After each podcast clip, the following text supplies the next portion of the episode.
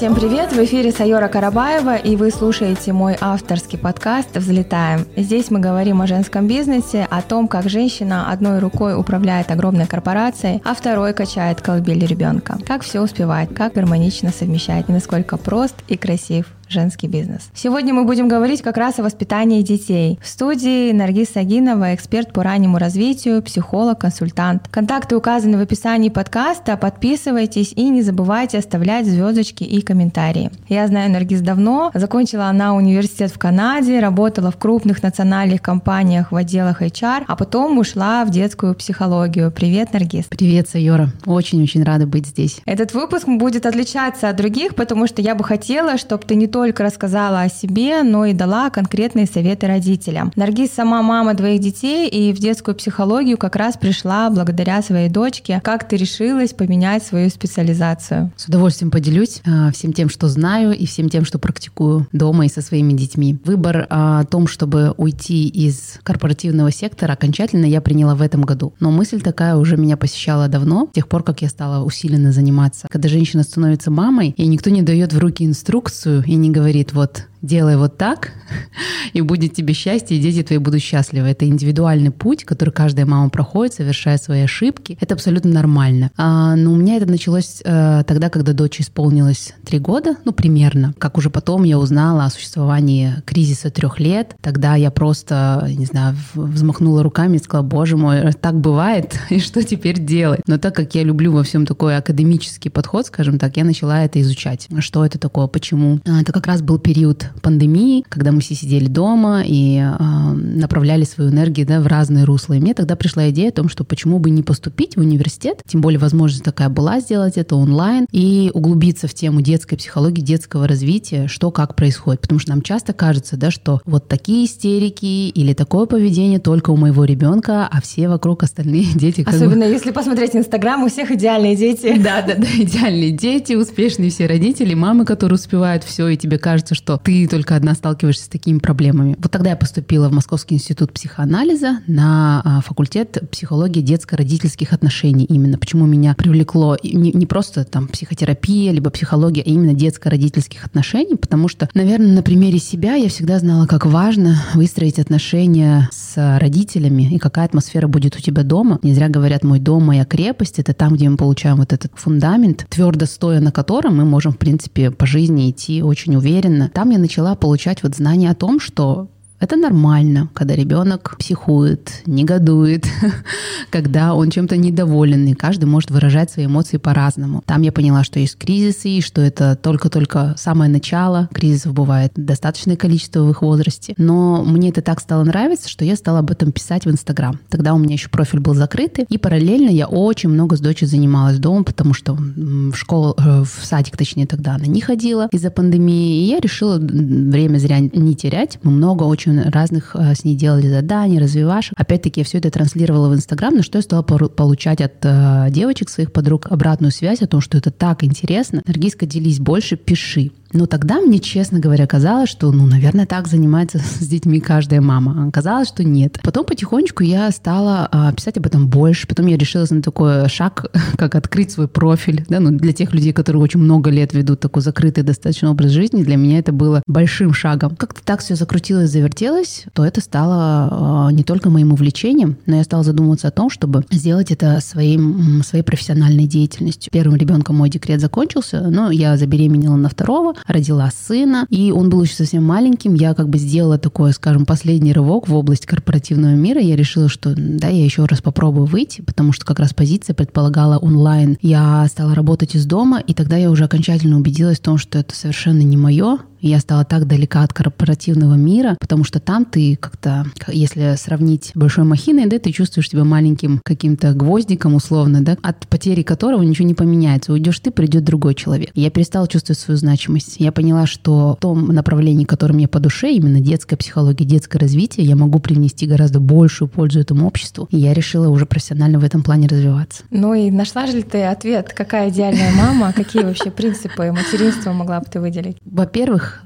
я поняла, что каждая мама идеальна для своего ребенка. Я спокойный достаточно человек, но мои дети уже, можно сказать так, потому что по второму ему полтора, но уже сейчас видно, что он тоже будет огонь.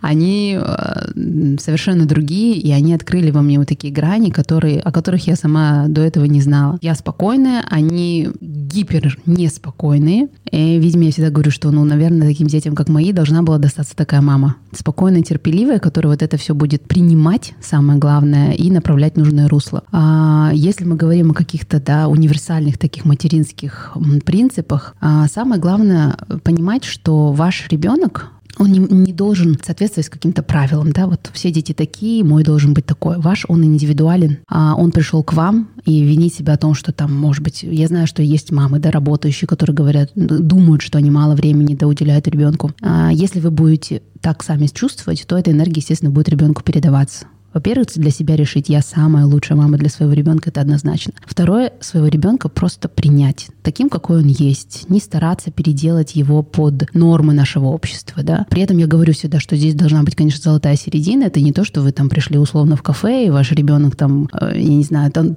танцует или пляшет на этих стульях, э, когда это доставляет дискомфорт другим людям. Но в рамках дома, в рамках разумного дозволенного давать его максимально а, больше свободы для развития его танцева потенциала, для развития его творчества. Каждый ребенок, он по-своему уникален. В каждом есть то, что можно развить. А, к примеру, в школе, да, ребенок отстает по какому-то предмету, мы начинаем усиленно этот предмет изучать, а, вот. репетиторов нанимать. Да, нанимать репетиторов. Это все правильно, все верно. Но в данном случае лучше обратить внимание на то, в чем ваш ребенок силен. Потому что если он будет видеть, что у него это получается, пусть это неважно, это рисование или волейбол, или баскетбол, ну что бы то ни было, он будет чувствовать себя уверенным в себе, однозначно. Он будет знать, что у него это получается, плюс поддерживающая обстановка дома, которая усилит в нем вот эту уверенность. Потому что в наше время, да, мы, в принципе, дети уже рождаются, так скажем, с какой-то долей тревожности тревожности. Это переходит от нас, от родителей, потому что мы, будучи беременными, можем быть тревожными. Плюс вот это, опять-таки, да, о чем мы говорили, что ты открываешь Инстаграм, ты видишь, насколько успешны там другие мамы, другие родители, и ты постоянно сравниваешь своего ребенка. Но ребенок должен развиваться в том темпе, в котором ему комфортно. И сравнивать, как это принято, в принципе, его нужно не с кем-то, да, с самим собой. То есть, если там, условно говоря, вы учитесь читать, и полгода назад он там знал 5 букв, через полгода он знает там 20 букв, сравнивайте только его со своим личным успехом, с его личным успехом. Под поддерживающая обстановка дома, конечно, это один из приоритетов. Состояние вот такой безусловной любви к ребенку – это одно из важнейших, наверное, условий. Но здесь я знаю, что мамы очень часто, они боятся а, вот перейти эту грань любви, принятия и грань вседозволенности. Как не воспитать избалованного ребенка, который вот будет завтра сидеть и нам родителям говорить, давай принеси то, принеси это и так далее. А бояться этого не нужно. Почему? Потому что помимо того, что вы даете ребенку любовь, принятие, признание его интересов и его как личности, личности, а родитель, он как, скажем, авторитетный взрослый, да, он должен ребенку устанавливать границы. Границы дозволенного, да, знаете, как вот евреи, да, бывает, воспитывают, они не ограничивают, скажем, в рамках одной комнаты, они дают ему огромную комнату, вот там делай, что хочешь, но не вне этой комнаты. Вот условно можно сказать, это вот эти границы, которые родитель устанавливает. И самая главная ошибка зачастую родителей в их непостоянстве. То есть, если ты установил какие-то границы, и ты говоришь о том, что вот сегодня условно нельзя смотреть мультики или нельзя кушать в постели, то это нельзя всегда. У нас же, как часто бывает, ну ладно, ничего страшного, один раз можно. А, Гости а, пришли, ладно, да, пока ладно, давай, там, лишь иди, бы да, да? лишь бы помолчи, ладно, вот тебе там а, iPad или там iPhone, иди поиграй, главное, не мешай. Вот это и есть наше непостоянство, это и есть наша большая ошибка. Родители должны всегда стоять на своем. Конечно, будут слезы, конечно, будут истерики, без этого никуда. Наша задача все равно объяснить, да,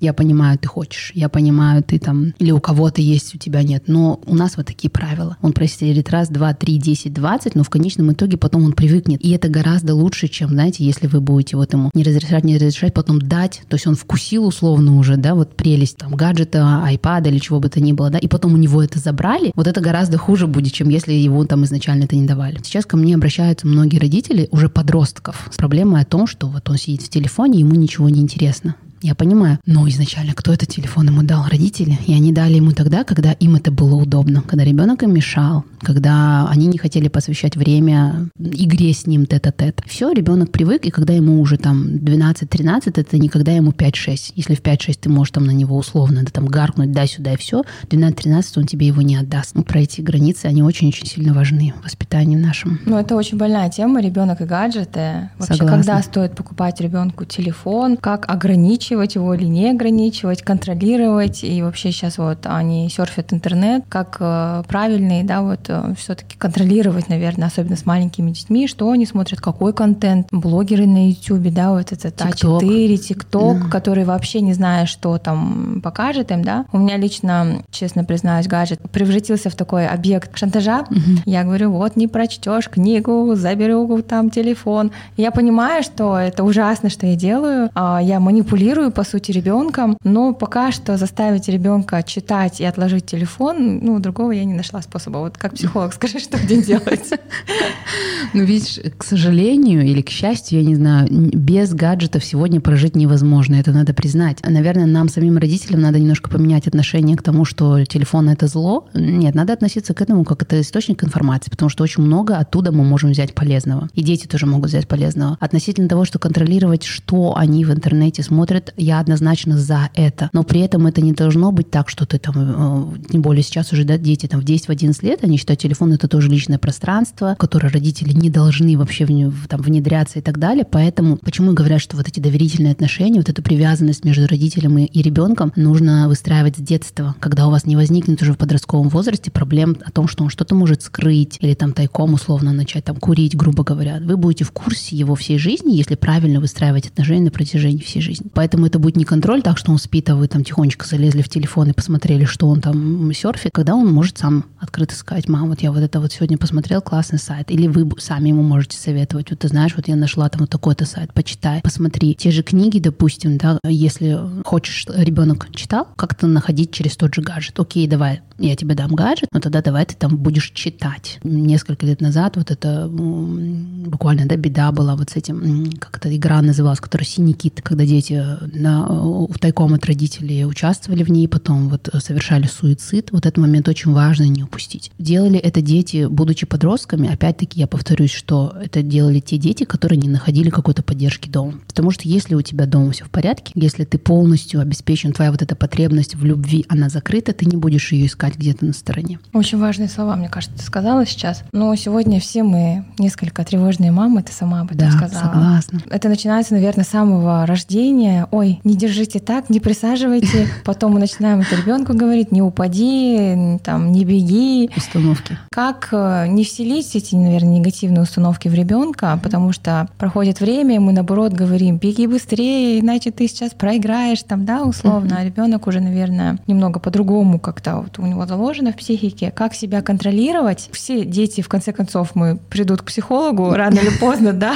но как максимально, наверное, сдерживать себя и свои слова? Ну, это зависит только от нас. Мы же, в принципе, осознанные взрослые. Очень часто мы требуем от них того, что они ну, не в силах сделать, да. Хотя требовать мы это, в принципе, должны от себя. Вот те же самые установки, да, про которые ты говоришь, там, не беги, не, не упади и так далее. Это свойственно всем родителям, особенно, знаешь, когда летом на площадку выйдешь э, детскую, просто вообще у меня уши вот так горят. И не то, что они говорят, не упади, не, не там, не беги, а родители прям программируют детей. Упадешь, не лезь, сейчас запутаешься, голову разобьешь. Я Ты зачем тебе это? сказала. Я тебе сказала. И вот это коронное, знаешь, когда понятно, что все устали от детской площадки. Ну все, мы пошли, ты остаешься пока-пока. Мне просто хочется подойти к родителям и сказать вот что ты пытаешься этим сделать, да? Но ведь это на самом деле ребенок в таком возрасте, да, который ребенок условно, который играет на детской площадке, ну сколько ему там от двух до 6-7 лет под присмотром родителей, да, до 8. Но он действительно это же воспринимает как да, родительский там призыв к действию. Вот ты сейчас останешься, родители уйдут. И потом дети начинают действительно бояться, цепляться за родителей. А ты меня там никогда не бросишь, а ты не уйдешь без меня, потому что родители эти сами фразы детям говорят. Вот это программирование. Ты можешь просто элементарно менять э, словесную форму, да, постарайся быть аккуратнее. Мы же не хотим, чтобы тебе было больно, да? Мы же не хотим, Какой чтобы... магний надо пить, чтобы так красиво разговаривать на площадке. Тогда, знаешь, я иногда, мне тоже спрашивают, когда подруги, ну не всегда хватает. Я понимаю, у меня у самой иногда не хватает ресурсов, но, честно, в такие моменты я иногда просто молчу. Чем говорить, что это плохое, я лучше промолчу. И самое главное, если что-то, допустим, да, действительно он упал, ну не надо говорить, я же тебе говорила, ты сейчас голову разобьешь. Что очень часто, в принципе, знаете, мне кажется, это просто, потому что э, все то, что ты говоришь ребенку, ну просто спроецируй на себя. Было бы тебе приятно, да, вот для них это вот детская площадка, как для нас, там, я не знаю, мы занялись условно каким-то новым проектом, пришли на новую работу, и вот тебе начинают, ты хочешь за что-то взяться, тебе интересно, вот это любопытство из тебя допрет, и тебе начинают говорить, а ты сейчас упадешь, а ты сейчас вот не, а ты сейчас провалишь проект свой, а вот тебя сейчас уволят с работы, а вот всех там отправят условно куда-то, а вот ты нет. К чему приводит? К тому, что самооценка-то падает, правильно? В себя мы начинаем уже не так верить сильно, как до этого было. Точно так же и с ребенком. Они такие же маленькие взрослые, в принципе. То есть взрослые, они в, в теле маленьких детей. Совет от специалиста HR в первую очередь. Смотрите, как классно вообще. Вот мне очень понравилось твое сравнение, потому что нам всегда сложно представить, что чувствует ребенок. Да. Когда ты сказала, вот ты же то же самое чувствуешь на работе, я бы не хотела такого начальника, вот. как я. Вот. Ты знаешь, и по поводу еще, кстати, мне очень понравилось в реджио педагогике. Это педагогика, которая была, скажем, изобретена да, после Второй мировой войны в маленьком городе итальянском Реджио, да, они начали, ну, то есть внедрять какие-то для того времени нововведения именно во, а также во взаимоотношениях с детьми, потому что мы знаем, что вот, ну, допустим, а, дет, история детской психологии, да, которая началась где-то в конце 19 века, а, говорит о том, что когда-то дети вообще, ну, как, как в принципе и женщины, да, мы тоже да, относительно недавно получили там право голосовать, право вообще иметь, там носить то, что мы хотим. Точно так же и дети. Детей вообще раньше не считали за людей. То есть в конце 16 по 17 века э, мама э, не занималась детьми. Были там няньки и так далее. И если маме, допустим, она устала от крика ребенка, она могла... Существовали специальные дома, куда мама могла ребенка принести и сказать, я все, он мне больше не нужен, потому что я от него устал. Это было абсолютно нормой. Детей принимали туда. И вот, ну, условно, как детские дома. Слушай, недавно рожала в Америке, и там, если ты хочешь поспать, ты можешь отдать в носере ребенка. Ну, это, наверное, пережитки до того времени. Вот. И вот в реджио педагогике, то есть для тех времен это были прям, э, ну, из ряда вон выходящие случаи, когда вот ребенок вообще стал выходить на первый план, это вот где-то вот 20 век. И они говорили о том, что говорить о ребенке, когда он что-то делает, и он ошибается, не говорить ему, что ты делаешь неправильно, или, ой, там, нет, это неправильно, или давай сделаем правильно, а заменить это на слово по-другому давай сделаем по-другому. И вот они приводят пример, знаешь, что мне так понравилось. А мальчик там в каком-то классе, я не помню, он нарисовал ежика и раскрасил его в оранжевый цвет. И учительница ему сказала, нет, это неправильно, ежики не бывают оранжевые. Они бывают серые, коричневые и так далее. В реджио педагогике они что сделали? Они задали этот вопрос детям. Как вы считаете, ежики бывают оранжевые? Сначала последовала минута тишины, после которой посыпалась куча ответов от детей, да, которые говорили, конечно, может быть. А вдруг он измазался в глине? А может быть, это ежик, на которого упали осенние листья, и он стал оранжевым? То есть это говорит о том, что насколько фантазия детей, она безгранична, да, и вот мы, взрослые, со своими установками, нет, он может быть только серый или коричневый. Тем более, ведь в нашем веке, да, мы сами же хотим, чтобы дети, да, они мыслили критически, чтобы у них была там развита фантазия, чтобы они были креативными, но так порой мы сами эту креативность в них убиваем, когда вот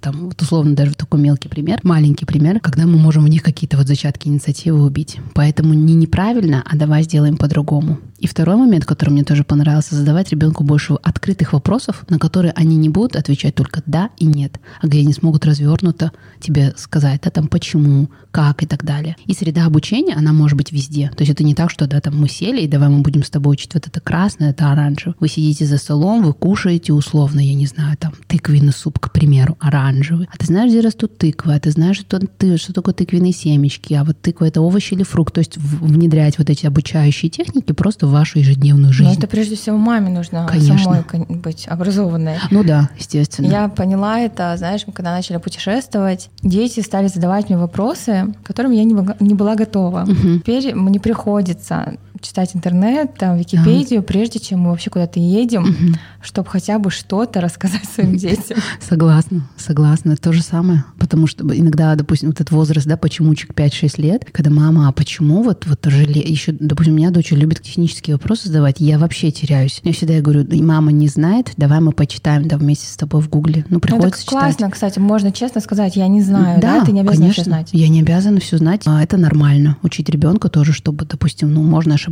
можно что-то не знать. Но зато представь, какие они для нас, да, а, мотиваторы, сколько они, да, пушат нас, столько много новых вещей в жизни узнавать и знать, благодаря им мы делаем. Ну, я вообще сферу деятельности поменяла. Ты вот говорила про детскую площадку угу. и сказала, что дети там, ну, до 7-8 лет. А, для меня тоже это такой актуальный вопрос, когда стоит вообще от себя отпускать ребенка. Сейчас все там и Некрасовые, всех цитируют, угу. да. В каком возрасте стоит давать больше самостоятельности? Сегодня он пошел во двор один без присмотра, завтра на автобусе проехал, угу. да. Когда? Ты знаешь, вот этот вопрос я, наверное, сама себе и по сей день задаю. Я вообще сторонник того, чтобы, ну, чисто вот примеры, которые ты привела, там автобус и площадка, я отношусь к этому очень так э, настороженно, потому что, осознавая реалии сегодняшнего дня, я не знаю, во сколько лет я ребенка отпущу на автобусе одного. Возможно, лет, я не знаю, в 12, в 13, когда у него уже будет там телефон, и в случае чего, не дай бог, конечно, он, он может мне позвонить, сообщить. Если это детская площадка в каком-то закрытом жилом комплексе, где ты знаешь, что никто там из чужих не проникнет, я думаю, в 8, в 7, 8 вполне это можно делать. У нас закрытый двор, и я абсолютно точно знаю, что никто туда не пройдет.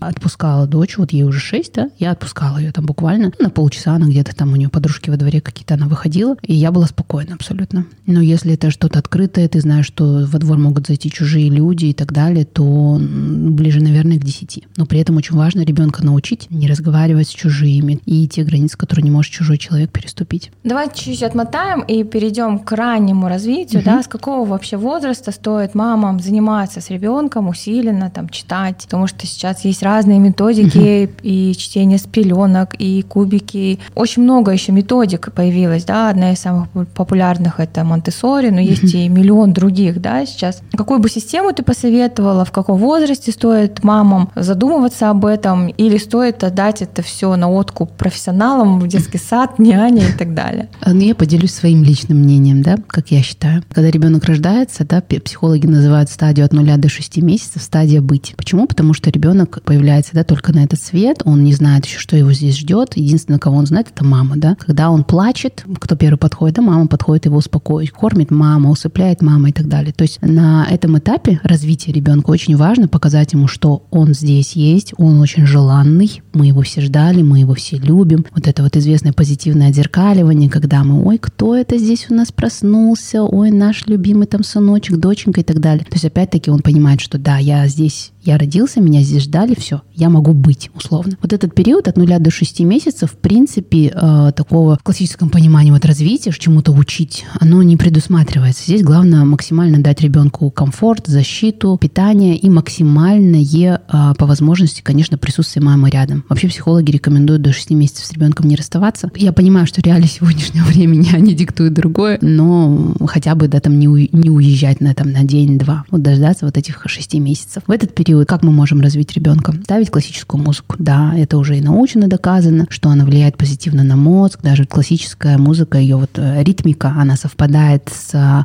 скоростью течения да, цитоплазмы в крови нашей. Джаз, народная музыка тоже хорошо, вот эти три вещи. Затем вы разговариваете да, с ним. То есть то, что вы делаете, то, что вы собираетесь делать, вы это все проговариваете. Мы сейчас покушаем, о, кто сейчас у нас будет спать, давай мы сейчас переоденемся, пойдем на улицу гулять и так далее. А дети по своей натуре нарциссы, когда у них там первое что-то начинает появляться, какая-то там до 6 месяцев, да, он, как правило, уже умеет переворачиваться, или там может там какие-то первые попытки улыбнуться. Конечно, от мамы требуется полнейший восторг, потому что он будет, видя вот эту реакцию мамы, он будет продолжать это делать и понимать, что вот я все делаю, да, там условно правильно, и нужно это продолжать делать. С 6 месяцев уже рекомендуется, да, с, с ребенком заниматься. На самом деле это все индивидуально, какая методика больше маме нравится. Кто-то, да, считает, что надо поскорее ребенка там научить вот всякие всяким фигурам, цветам, принципе, физиологически, да, скажем так, с 6 месяцев он уже может, ребенок, даже научиться базовым цветам, там, красный, синий, желтый. Надо ли это вам, решать только вам. Я, допустим, за естественное развитие. Вообще раннее развитие, часто мамы путают с тем, что вот если он раннее развитие, значит, он должен там уже уметь читать, писать, Если говорить. в три года читает, то все, молодец. Всё, Мам- молодец. Мама молодец. Мама молодец, да, да. Это такое, знаешь, это больше именно вот мама, наверное, для себя делают. Или там на двух языках разговаривать условно.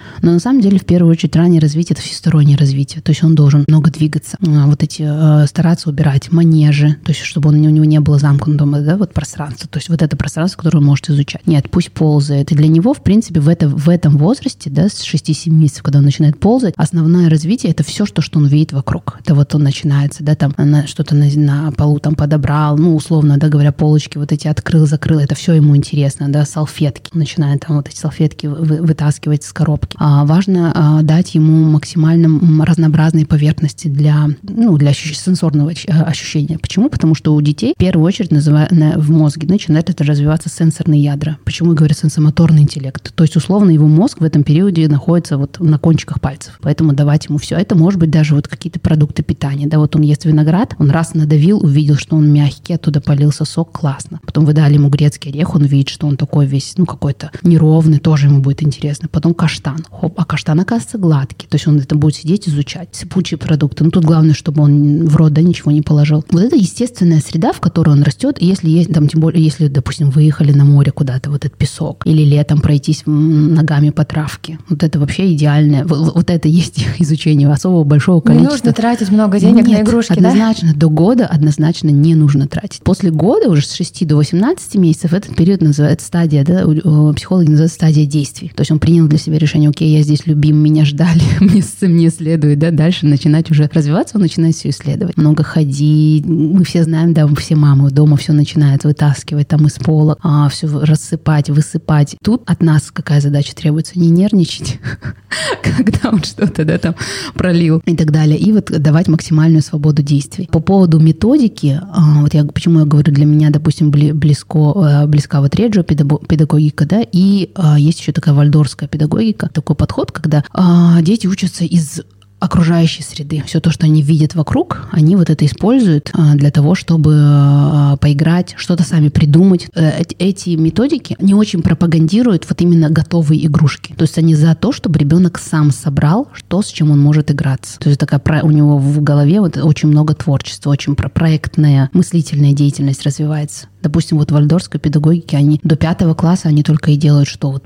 поют, занимаются творчеством, что-то лепят и так далее. А такие точные науки они уже гораздо позже начинают изучать. Ну, у меня, кстати, вопрос. Ты за твердые знания или за развитие эмоционального интеллекта? Потому что а, если посмотреть, например, на такую государственную программу в школе, да, это больше, конечно, сегодня про математику, физику и так далее, да. Но если мы сейчас возьмем частные школы, то там, Да. конечно, они больше. Ничего страшного, если у тебя по математике двойка, ты просто гуманитарий. Да. И там, и там перегибы свои есть, мне Есть. Кажется. Вот ты за какую систему? Конечно, было бы идеально, если было что-то среднее, да, баланс такой. Но тут, ну, опять-таки, очень важен возраст. То есть вот в частных школах, частных садах мне нравится, что они уделяют большое внимание эмоциональному интеллекту. Именно они смотрят на то, как ребенок себя чувствует. Потому что писать, читать, считать, мне кажется, ну, мы, наверное, не знаем людей, которые это, взрослых людей, которые это не умеют делать. Да, все мы когда-то этому научимся. Ну, чуть позже, тем чуть раньше. Это не говорит о том, что ваш там ребенок отстал, условно, да. Но если в этом возрасте он получит максимально комфортные условия для изучения среды, в нем проснется вот эта тяга к знаниям. Если ты ребенка с 3-4 лет будешь терроризировать условно, надо выучить вот это, там стихи и так далее, к школе, раннему школьному возрасту, 7, 8, 9 лет, ему может это так все надоесть. Он скажет, да я уже устал эти буквы учить, я их с трех лет учу. Такие, как правило, дети, они могут потом вырасти вот подростков бунтарей, которые скажут, надоели.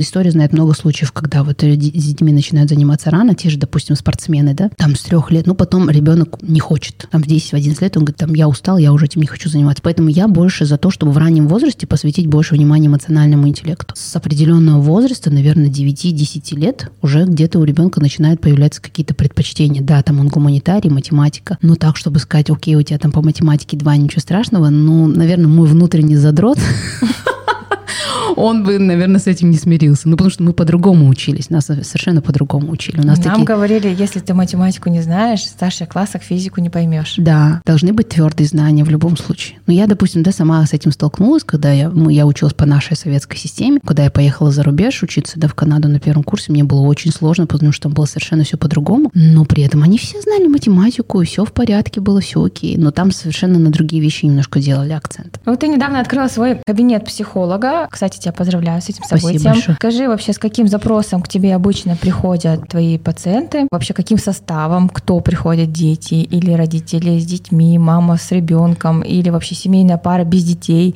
Как это происходит? Составы совершенно разные. Бывает и мама с ребенком приходит, бывает подростки сами приходят. Вот с 10 лет они приходят сами. Ну, мамы их, со- соответственно, ждут там вне кабинета. Бывает, мамы одни приходят. А Такие папы? проблемы. Папы что делают? Пап не видела пока еще. Папа, как, как правило, ну, наша такая типичная э, да, история казахская. Папа работает, папа на передовых, мама отвечает за внутренний климат семьи и, соответственно, за детей. А с каким запросом приходят? В каком возрасте? В возрасте, ну, допустим, возьмем подростковый, начало подросткового, 10-11 лет, запросы разные. У кого-то по учебе не хочет учиться, у кого-то пропала мотивация, те же гаджеты, допустим. Кто-то говорит о том, что ребенок становится скрытным, вот раньше там всем делился и так далее, сейчас совершенно не знаю его компанию, что он делает, как он делает, чем занимается. Есть детки помладше, которые, допустим, был запрос недавно, мама была в разводе, она выходит второй раз замуж, и получается вот ей важно, чтобы контакт наладился с а, отчимом у детей, как детей подготовить, как его подготовить к тому, что он придет в новую семью и будут дети. А, либо наоборот, пара рассталась, как ребенку это правильно, грамотно объяснить, чтобы отношения с отцом м, выстраивать правильно. Либо в, нашей, в нашем менталитете вот я говорю одно, а бабушки и дедушки говорят другое. А, Как нам вот найти какой-то баланс? Запросы совершенно У разные. меня, вот, кстати, родилось два вопроса, как раз исходя из этого. Один про мам, которые в разводе. Сейчас, конечно, к сожалению, очень много таких женщин. Да, я, если честно, сама выросла в неполной семье. Мои родители развелись, мне было 10 лет. Мама воспитывала нас сама, при этом разрывалась между работой. Там она была врачом, сутками дежурила. Не знаю, как она умудрилась воспитать нас нормальными людьми.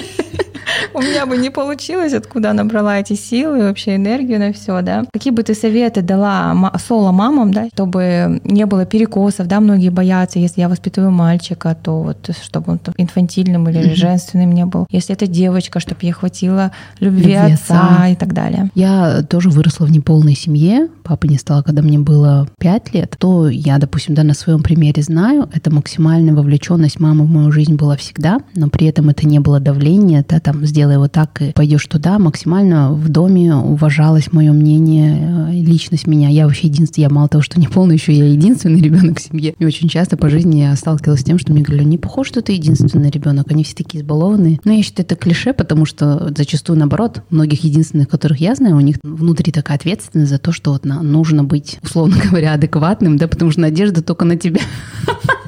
Никого другого нет. Поэтому мамам, которые воспитывают своих детей одни, в первую очередь я посоветую, как бы, да, странно это ни звучало, но не зацикливаться на детях. Когда у вас вот эта гиперопека, когда ты думаешь, что вот, ладно, я развелась, и есть такие, которые говорят, я вот теперь всю жизнь посвящу своему ребенку, не надо этого делать, потому что ты сама личность, ты должна сама развиваться, и только своим личным примером ты можешь ребенку показать, что это нормально. Когда э, тебя в его жизни не так, то есть достаточное количество, потому что когда ты будешь слишком много влезать и проектировать вот эту свою несостоявшуюся энергию, которая могла бы да, там пойти на мужчину, начинаешь ее проецировать на ребенка, это только по- со временем это может только пагубно на, нем сказаться. Конечно, случаи бывают разные, по какой причине родители расстались, но максимально э, пытаться сохранять отношения с отцом ребенка, да, в случае, если, допустим, ребенок остался с мамой, да, вы перестали быть мужем и женой, но вы не перестанете быть родителями. Поэтому обязательно, чтобы дети проводили время, знали об отце и так далее. Бывают случаи, когда, допустим, вообще ребенок, э, ну, отец, скажем так, не признал, и вообще он не хочет с детьми видеться, тогда задача мамы единственная, хотя бы не говорить плохо детям об, об их отце, чтобы они не выросли вот с этой обидой внутри. Конечно, это очень сложно, потому что зачастую в них самих живет обида, потому что вот там бросил или не воспитывает, не помогает. Ну, это остается на его совести. Главное, чтобы ваш ребенок, вы же делаете это в первую очередь не, не для того, чтобы тешить свое эго, да, вот, ну, вы скажете плохо о нем, сейчас у вас папа там такой секой был. Этим вы сделаете хуже только для своего ребенка, который завтра будет вот расти вот с этим негативным, да, отношением к, ко второму родителю. Поэтому этого тоже, как бы, ну, рекомендуется не делать. Воспитывать его так же, как и, в принципе, в полноценной семье. Знаете, зачастую бывает так, что родители в, э, с одним ребенком получают гораздо больше любви, чем там в семье бывает, бывает в полной семье. Я, допустим, помню по себе, когда я а, в школу уже пошла, и мама максимально, это было начало 90-х, конечно, у всех там трудности, э, там зарплату выдавали там конфетами условно, но мама всегда максимально пыталась сделать так, чтобы я никогда не чувствовала себя ребенком, росшим в семье без одного родителя. Помню, я пришла 1 сентября и у меня были все новые учебники, то есть она максимально старалась именно вот это вот восполнить отсутствие отца. Это у нее получилось, и поэтому, наверное, как-то не чувствовала себя, скажем, неполноценным, да, условно, ребенком. Думать о том, что у вас вы и есть его семья, в принципе вы мама, до определенного возраста вы единственные, кто ему нужны, до 5-6 до 6 лет. Потом, если вы воспитываете мальчика, стараться, конечно, чтобы присутствие мужчины в жизни было. Я не знаю, может быть, это будет, да, там, второй муж. Либо если у вас есть брат или есть у вас свой папа, чтобы обязательно фигура мужчины в доме была. Может быть, тренер, Либо да? тренер, да, значимый взрослый, чтобы он обязательно показывал э, мальчику, каким мужчина, мужчина должен быть. И еще желательно, почему я говорю, допустим, о родственниках, чтобы они показывали своим примером, какое должно быть отношение к их маме. Там те же цветы на 8 марта условно, теми же продуктами помочь, тяжелыми пакетами, чтобы мальчик это видел, что его мама нуждается в помощи, и она женщина, чтобы завтра он, уже строя сам свою семью, не воспринимал жену как вот такого, да, там, вола, который будет на себе все сам тащить. Это же очень важно, что все то, что откладывается в детстве. Ну и вот ты заговорила за национальные моменты, опашки, аташки. Очень часто внуков полностью отдают на воспитание родителям. Казахи вообще раньше старшего ребенка ну, забирали, да, и говорили, вы там себе еще родите. Да, да, да. Сегодня тоже часто родители вынужденно отдают своих детей, потому что они выходят на работу. Да.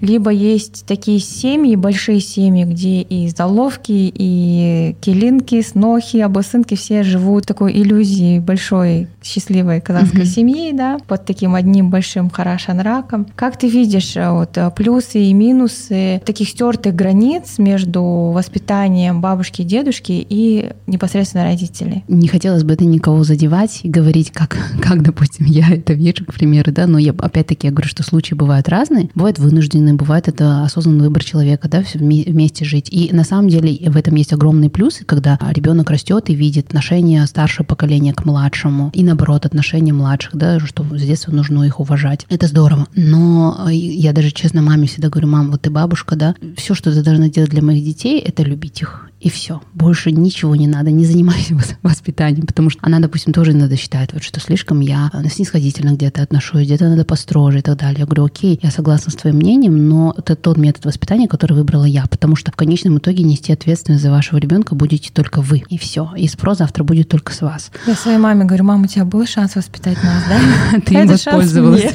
Да, то же самое. Поэтому тут нужно понимать, важно, но здесь э, все зависит, наверное, от границ самой вот женщины, мамы Келлен, насколько она может их выстроить. То есть показать, что да, я понимаю, я принимаю, я уважаю ваше мнение, но давайте будем воспитывать детей согласно сегодняшнему времени. То есть как-то, чтобы не обидеть до взрослое поколение, именно сказать, что да, я понимаю, но так воспитывали 20-30 лет назад. Мы же с вами хотим, чтобы ваши внуки были успешные, чтобы они росли в ногу со временем. Давайте вместе пытаться делать это так. И вот насколько сегодня, да, там психологи рекомендуют, а, давайте вместе. То есть как-то вроде как бы ты их и привлекаешь, но даешь понять, что настаивать ты будешь все-таки на своих методах воспитания, потому что это твои дети. Опять-таки, говорю, ответственность за них будешь нести только ты. Плохая она будет или хорошая, никто, никто не знает.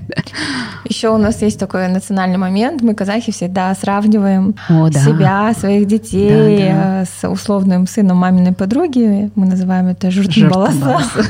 Да, как ты думаешь, откладывает ли вот это сравнение отпечаток на психику ребенка и как мотивировать? Потому что, по сути, сравнивая, мы хотим мотивировать ребенка на лучшее. Согласна, да, это прям наше национальное. Но благо, что даже мы сейчас взрослые уже как-то так относимся, мы высмеиваем это, мы относимся к этому так с иронией. А, хотя мы сами, да, наше поколение так выросло, что нам всегда говорили, вон, посмотри на того, посмотри на этого. Ну, конечно, однозначно этого делать не стоит. Однозначно, потому что ничего, кроме, мне кажется, чувства э, комплекса неполноценности и неуверенности в себе у ребенка не возникнет. Если вы так прям уж хотите сравнить, с кем-то, ну тогда, может быть, с какой-то там известной личностью, с каким-то реально там успешным человеком или там со звездой, который там чего-то добился и так далее. А с а, таким же ребенком, а, с его же условно до возраста сравнивать ни в коем случае нельзя. Во-первых, это неприязнь к этому ребенку возникнет у вашего. Во-вторых, возникнет чувство того, что вот я недостаточно хорош для своих родителей. Может быть, вам нужно было там родить, вплоть до такого я слышала, да, родить другого там ребенка, а вы там меня не любите и так далее. Даже если вы, да, считаете, что, ну, где-то ваш ребенок хуже, объективно, да, там действительно тот звезда и так далее, но может быть и вопрос и к вам тоже. Все ли вы делаете для своего ребенка, чтобы дать ему такой потенциал раскрыться? Это раз. Два, вы не знаете цену той победы, которой приходит вот тот ребенок, да, ну, условно, мы тоже вот видели недавно все это видео вот с этой девочкой гимнасткой, да, которые за заставляют родителей. Мы, не, мы очень часто не знаем, что происходит за закрытыми дверьми, поэтому сравнивать чего не нужно. Ничего и никого. Максимально стараться вашему ребенку создать все условия, дать эти возможности и мотивировать. Как мне говорят, неужели нельзя критиковать? Критика, критика должна быть конструктивной, и критикуешь ты личность, да, вот ты, почему ты вот такой неряшливый, почему ты такой неопрятный, почему такой там, не знаю, ничего не запоминаешь, памяти у тебя нет, условно. Ты критикуешь его действия. Почему? А, давай мы с тобой сделаем так, чтобы в твоей комнате не было беспорядка. Да? Мы уже привыкаем. Ты, как я дочь говорю, ты же завтра женщина, да, завтра ты будешь хранительница очага. И ты хочешь жить вот так вот, как, и как тебе будут приходить, потому что она любит гостей, и я говорю, тебе будут завтра приходить гости, здесь все разбросано, и ну, кто захочет в такой дом, условно говоря, приходить. То есть ну, старайтесь критиковать действия. Точно так же, как и хвалить, в принципе. Хвалите за, за то, что он молодец, ты там класс, не молодец, ну да, молодец, хотя это у нас тоже вырывается, да, автоматически. Хотя психологи рекомендуют вот это именно молодец не говорить. Но ну, классно, что ты убрался сегодня, ты мне так сильно помог. Спасибо большое, Наргиз. Это был честный разговор о воспитании детей с элементами канадских традиций. Думаю, каждая женщина почерпнула очень много для себя сегодня, услышала что-то важное. Наргиз не только мотивирует заниматься с детьми, но она и сама яркий пример того, как успешно трансформировать опыт работы в корпоративном секторе в новую профессию и предназначение. Приходите к ней на консультации, у нее теперь есть свой собственный кабинет. Буду ждать. Да, не забудьте поставить оценку этому эпизоду и да, подписывайтесь на телеграм-канал нашего подкаста, там я публикую приятные бонусы по продвижению и маркетингу. Все контакты указаны в описании данного подкаста. Всем пока. Спасибо, Наргиз. Спасибо большое еще раз, Юра. Я очень рада здесь быть. Тебе спасибо за крутой проект, потому что я вот когда слушаю тоже подкасты, я всегда думаю, какие у нас на самом деле классные крутые женщины, и такие разносторонние. Приходите, буду рада всем помочь.